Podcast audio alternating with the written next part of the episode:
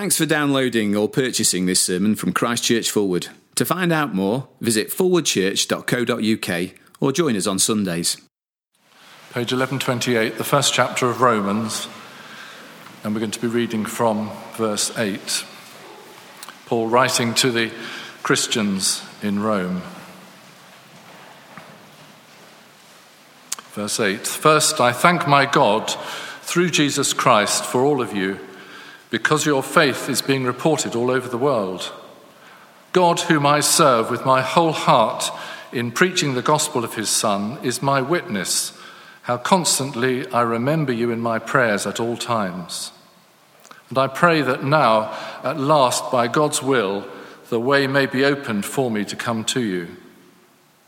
I long to see you so that I may impart to you some spiritual gift to make you strong that is, that you and I may be mutually encouraged by each other's faith.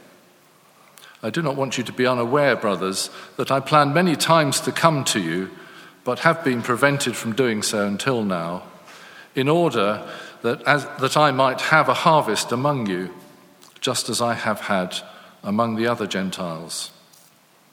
I am bound both to Greeks and non Greeks, both to the wise and the foolish. That is why I'm so eager to preach the gospel also to you who are at Rome. I'm not ashamed of the gospel because it is the power of God for the salvation of everyone who believes, first for the Jew, then for the Gentile. For in the gospel, a righteousness from God is revealed, a righteousness that is by faith from first to last, just as it is written, the righteous will live by faith. This is the word of the Lord. Anthony, thank you very much. I'd encourage you to keep your Bibles open. And uh, one other thing you might like to do is to uh, dig out uh, the, uh, uh, the sermon outline uh, that has been tucked inside your bundle as well. I think you'll find that helpful as we go through to see where we're going in the next few moments. Well, Bible open, sermon outline perhaps, if you want it there as well. Let me pray for us now. Heavenly Father, uh, please, would you very kindly and graciously uh, speak to us this uh, evening as we look at your word? Not only this evening, but over these next evenings as we look at the book of Romans, we pray that you'd so capture our hearts with uh, excitement for the gospel. Um, that it would be life changing, even if we've heard the gospel many years before. May it re grab us, and in a way that uh, changes us and makes us more eager than ever before to proclaim the glorious gospel of the Lord Jesus. And we pray it in his name. Amen. Uh, Stephen uh, Lungu was raised in Zimbabwe uh, at the age 11. He ran away to live on the streets, uh, became a member of an urban gang called the Black Shadows, and uh, he was sent by um, that gang, along with some other gang members, to uh, firebomb a Christian tent meeting that was happening uh, in Zimbabwe. Uh, amazing thing happened, and it's told in this book, Out of the Black Shadows, uh, where he was converted at the very tent meeting that he went to blow up. He encountered the Lord Jesus Christ as he listened to the preacher, and he became a Christian uh, and turned away from his terrorism. That happened on a Sunday. Let me read what happened on Monday morning the next Monday morning. It was early Monday morning, the bus was crowded with glum commuters. The world over, it seems, going to work early on a Monday is a trying business. In my newfound excitement, I did not perhaps appreciate these Monday morning blues. I could not keep my joy to myself. I felt I was going to burst any minute. Suddenly, I jumped to my feet. People looked up at this ragged, sand stained young man I took a deep breath and said in a loud voice, Ladies and gentlemen, do you know what happened to me last night? He's on a bus as he's doing this. Heads the length of the bus swung round, eyebrows went up, smiles of faint derision and frowns of faint apprehension played on people's faces. This was all they needed to make their Monday morning melancholy complete a madman aboard their bus. So I hastened to reassure my captive audience that everything was all right because I had some really good news. I'll tell you what happened to me last night, I shouted over the gasping engine. I found Jesus. Dead silence. Then, hush, scolded one big, strong man indignantly. What do you think you're doing? We don't preach on Mondays. But I, the bus lurched to a stop in order to collect yet more passengers. The doors opened and sullen faces peered in, looking for a small space into which they might squeeze. In the momentary lull in engine noise, I turned eagerly to the man and thus did not see another man a seat or two away standing up and approach me. Yes, but I began when I was roughly seized from behind. It's Monday, the man bellowed. No preaching. This is the white man's God. A hard thump in the lower back followed, and I shot out of the door of the bus as if rocket propelled, landing face first in the clouds of dust. I was too utterly amazed to protest. As I spat grit out of my mouth, the bus gave a great roar and staggered off again. Several black faces pressed against the grimy windows and eyed me with their mild interest. I scrambled stiffly to my feet, feeling quite shaken. Preaching was obviously going to be more hazardous than I'd anticipated. But where had I gone wrong? Never mind. I brushed myself off as best I could and waited for the next bus. I love it. Stephen Lungu felt so compelled to tell people about Jesus when he'd only met him the night before. When the gospel grabs you, when you really believe the gospel, and the Lord Jesus Christ grabs hold of your life, you have to tell everyone you meet. That's what we see here in Romans chapter 1. And we come to our first point if you're following on the handout.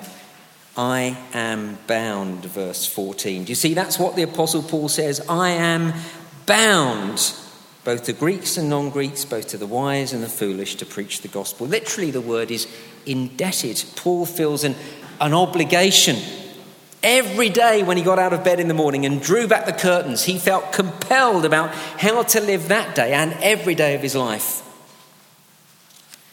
Now, I reckon in these three headings that I've got here, there's a surprise in each one, and here's the first surprise.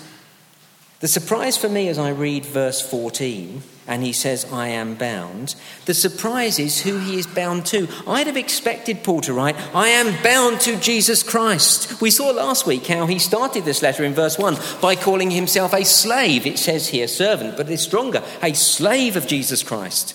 The gospel of Jesus had so captured him that he knew he belonged to Jesus.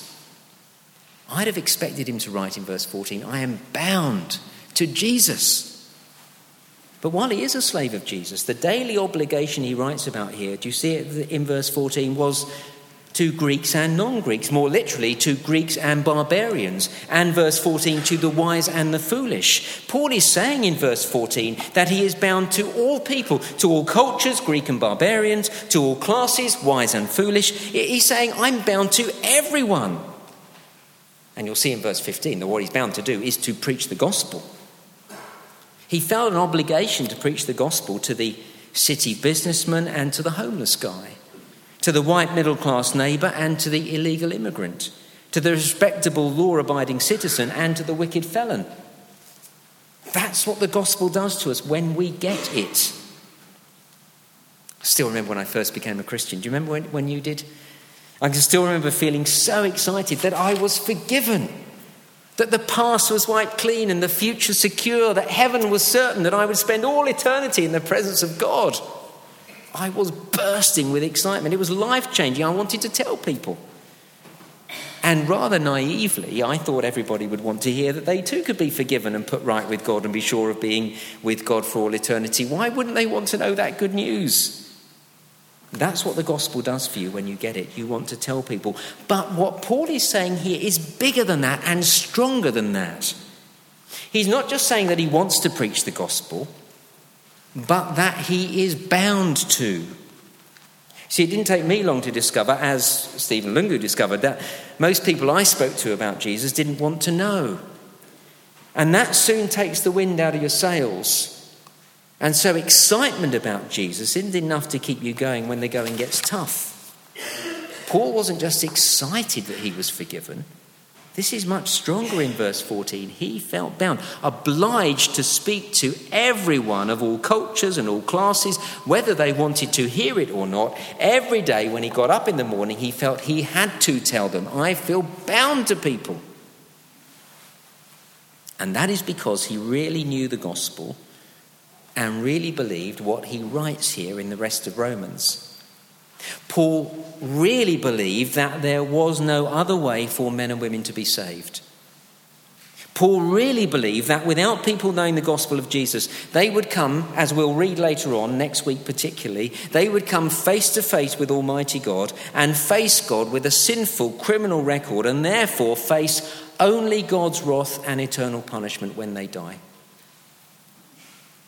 Now, when we get that and really believe it, we don't just want to tell people about Jesus Christ because we think it's good news, but we will feel bound, we will feel obliged to tell everyone we meet. How can any decent human being not tell other human beings the message of the gospel if it really is the only way a person can be saved from God's wrath and judgment and eternity in hell? But so often we don't feel this same obligation. And that is because we don't really believe this gospel. I found it often in my own life. I look at friends of mine, and they're nice people. And I think to myself, surely they'll be all right on Judgment Day.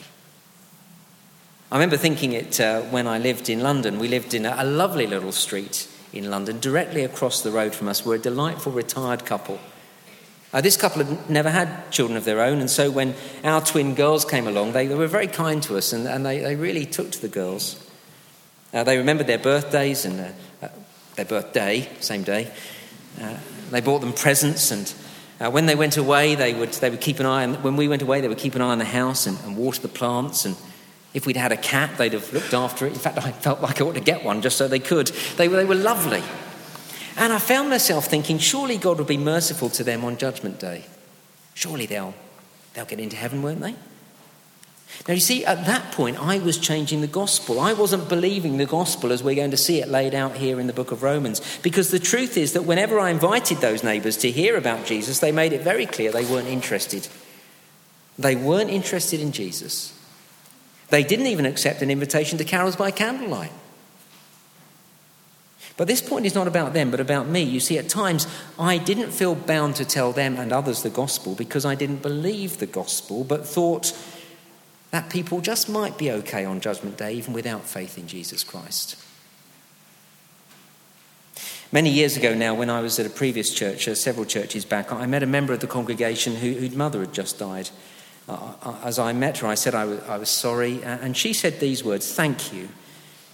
But you know, I didn't like to see her suffering, and it's comforting to know that she's in a better place now. And I said, Oh, she was a committed Christian then. To which this lady replied, Well, no, but she was a good person. She was a wonderful mum, and I'm sure that God will be merciful to her. this lady was a member of our congregation. She was a real Christian person. But she thought that her mum would get in through the back door. Now, look, I understand why at times like that people want to think that their loved one will be saved apart from Jesus Christ. But do you see, if we believe that people will be saved apart from the gospel, we will never feel bound, never feel obliged to preach the gospel to everyone we meet. As we work through this letter, and especially next week and the week after, we should be left in no doubt that no one can be made right with God through their own performance, through them being nice and respectable. No one can be made right with God apart from faith in Jesus Christ. And you see, it is crucial that we believe that, or we will never be sold out for Jesus Christ. We will never be really effective Christian workers for Christ. We'll not feel what Paul felt in verse 14 bound, that sense of obligation to see the gospel proclaimed to everyone. Remember last week? Uh, remember why Paul wrote this letter? And, and if you did miss it, there's a, a, short video on the website you can watch as an introduction uh, to the book of Romans. The reason Paul wrote to the church in Rome was to foster true gospel partnership with them, to get the church in Rome to support Paul's church planting plans in Spain, to support him practically with pounds and people and prayer. Paul writes this letter to motivate people to give money and to go to Spain and to get on their knees to pray for him. And this letter should do the same for us. Unless we are sure of this gospel, that this gospel is the only way for men and women to be saved, we'll not give money sacrificially and go on church plants, even though it uproots us. And we'll not be involved in evangelism when it gets tough. And we'll not get down on our knees and pray. I mean, really pray for the gospel to advance in Sheffield and Yorkshire and all over the north of England. We'll not feel that overwhelming obligation to preach the gospel to everyone unless we believe this gospel. I am bound. And that's why, second, Paul writes in verse 15, I am eager. See, he says, That is why I'm eager to preach the gospel also to you who are Rome.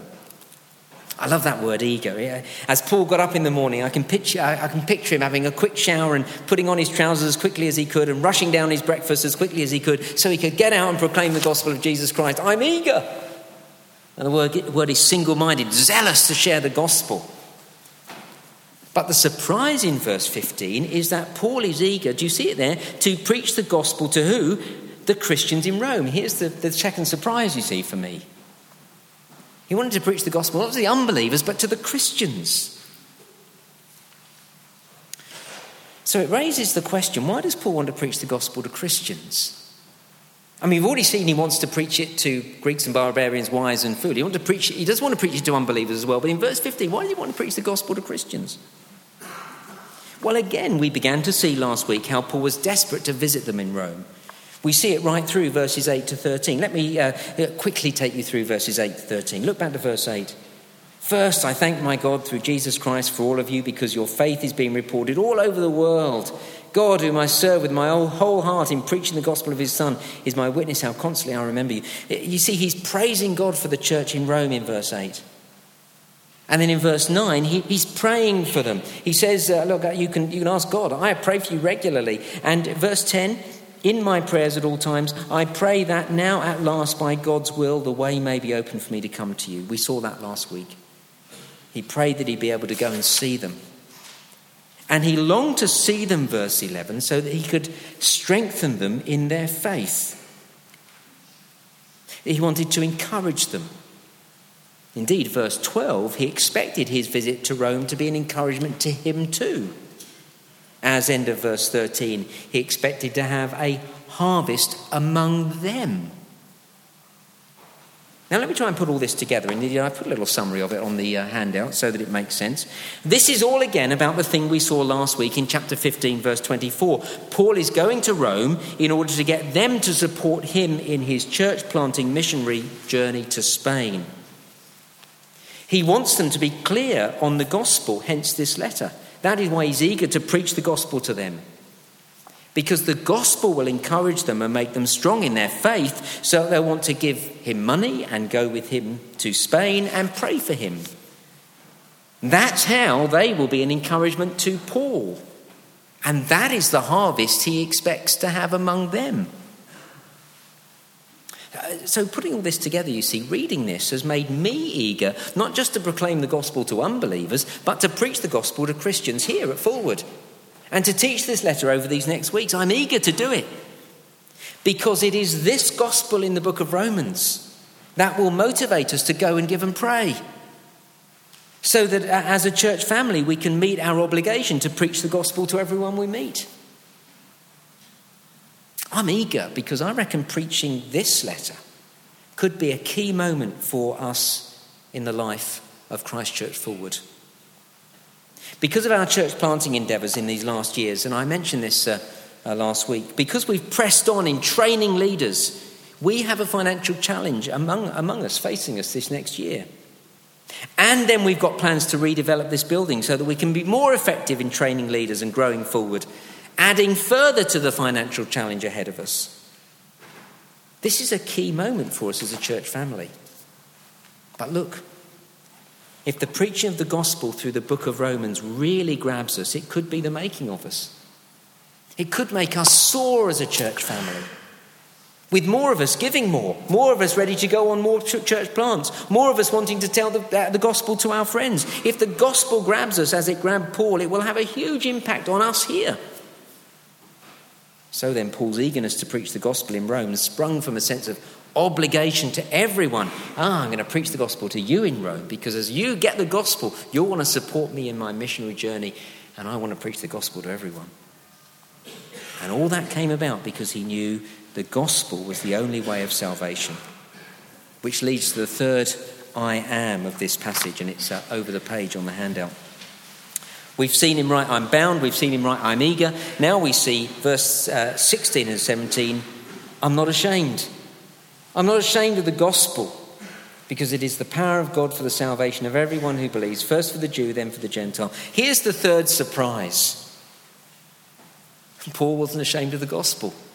That's the surprise for me because, well, I don't know whether you join me in this. I desperately, sometimes, often am ashamed of the gospel. Paul was not ashamed of the gospel because, you see it there in verse 16, he knew the gospel is the power of God for salvation. That's why he wasn't ashamed, and that's why that's what tells us why we sometimes are. It's because we don't get what the gospel deals with that we're sometimes ashamed of it. We forget that the gospel is, verse 16, the power of God for salvation. It saves us. Now, the point of this is it's on the final day of judgment, on Salvation Day, that the gospel really makes a difference. If we don't remember that, we will be ashamed of the gospel from time to time. Because the point is this the gospel doesn't seem to make much difference on a day to day basis. Now, don't get me wrong, of course, the gospel makes a difference today. Of course, it changes my life today. But look at it from the perspective of the unbeliever, and it doesn't seem to make much difference. Tell your friend the gospel and bring them along to church, and as they look on, there's not much to see. We don't look very different from them. Indeed, as they get to know us, they might wonder what all the fuss is about. After all, we still sin, we still suffer, and we still die. All the big issues that people are concerned about, they still happen to us. We still sin, so as your friends rub shoulders with us, they'll meet people who are still selfish and who stupidly go their own way. We still suffer, and if your friend stays around long enough, they'll soon see, see, that we still suffer. Christians still get cancer. I met one this morning and every other disease. And we still get injured in car crashes and we still get crushed by the calamities of this cruel world. We still sin, we still suffer, and we still die, as we witnessed here on Monday at the funeral of our dear brother Ian Topham. So, do you see, as your friend looks on, the gospel doesn't seem to make much difference today. Oh, there's lots of ways we can say it makes a difference, but it doesn't seem to make a lot of difference, does it? And that's why we're tempted to feel ashamed of the gospel. But, verse 16, Paul is not ashamed of the gospel because he knew it is the power of God for salvation. It is on the final day of judgment that Paul knows that we and our friends will really see the power of the gospel. That's when we'll really see it. John Chapman, the Australian evangelist um, who died last year, uh, brought this home to me. Uh, uh, Andrew knew Chapo uh, well when he was in Sydney. I remember Chapo over here um, uh, leading a, a, conference, and um, he described the moment on Judgment Day when our friends would come face to face with God. You probably heard him say this, Andrew. When we're, when we're, when we're being led off to spend eternity with Him forever. And they are being led off to spend all eternity without Him in hell. And Chapo says, as you're being led off on one way and your friends are being led off the other, and they turn around and they look at you and they say, Why didn't you tell us?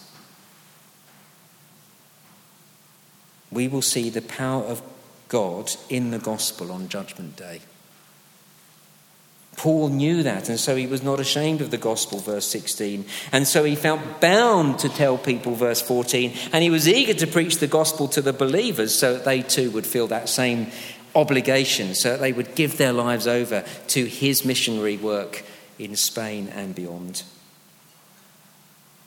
As we close, what is the kernel of the gospel that Paul preached?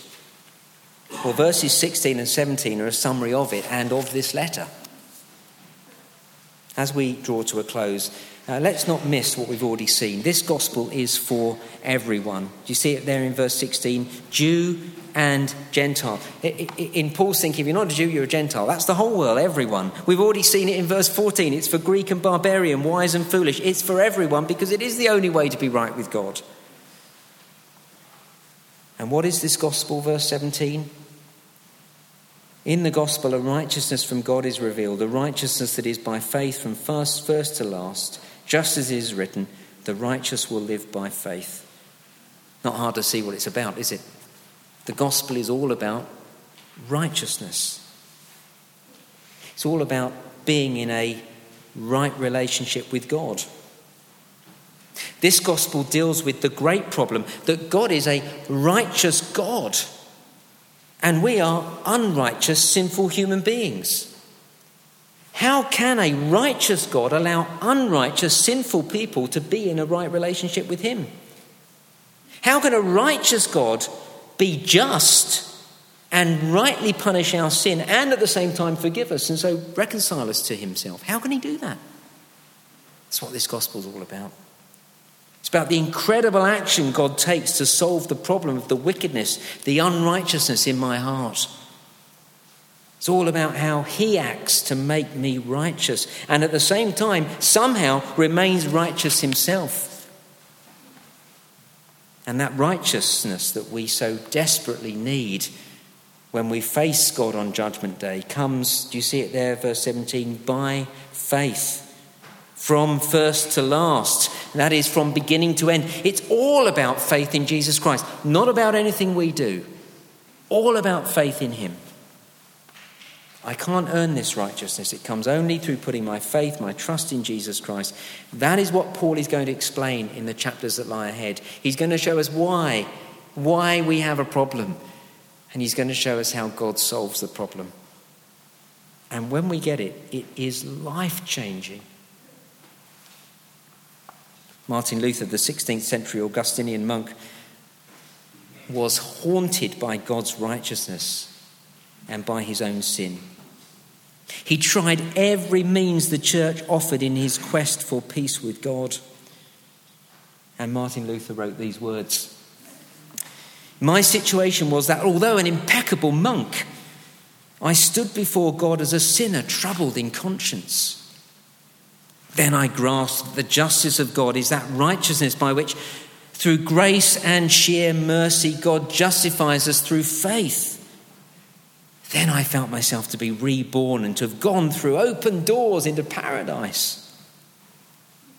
Understanding the gospel through this letter to the Romans changed Luther, changed his life completely, and it was a spark for a reformation in the church that transformed Europe.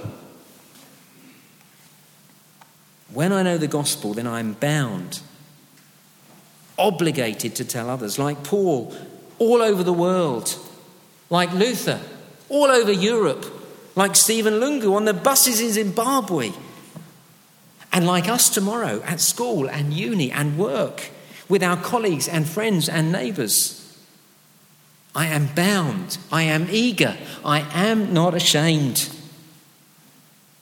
Start tomorrow by inviting your friends to the harvest supper, the harvest banquet, and to our guest services in two weeks' time.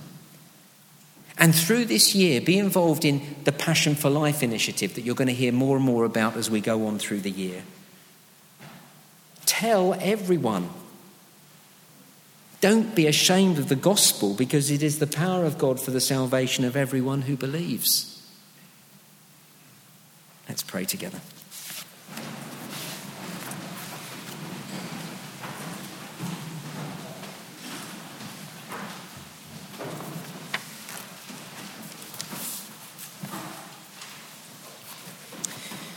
Heavenly Father, would you be kind uh, to us as individuals and to us as a church family? That the gospel that many of us know and have known for a long time would grab us afresh as we work through this book of Romans. Uh, even tonight, would grab our hearts so that we feel that same obligation. We feel bound uh, to proclaim the gospel to everyone we meet. May it start tomorrow. May it start tonight as we meet people tonight who don't know the gospel. And please help us to remember the gospel is about salvation. It's all about, well, ultimately about that final day. And may that stop us being ashamed of it. We ask, please, that just as the, this book of Romans and the gospel has so changed individuals, which in turn has changed whole continents, We ask that it might change us, us as a church, this city, Yorkshire, the north of England, and beyond. Would you begin something special over these weeks, we pray? In Jesus' name, amen.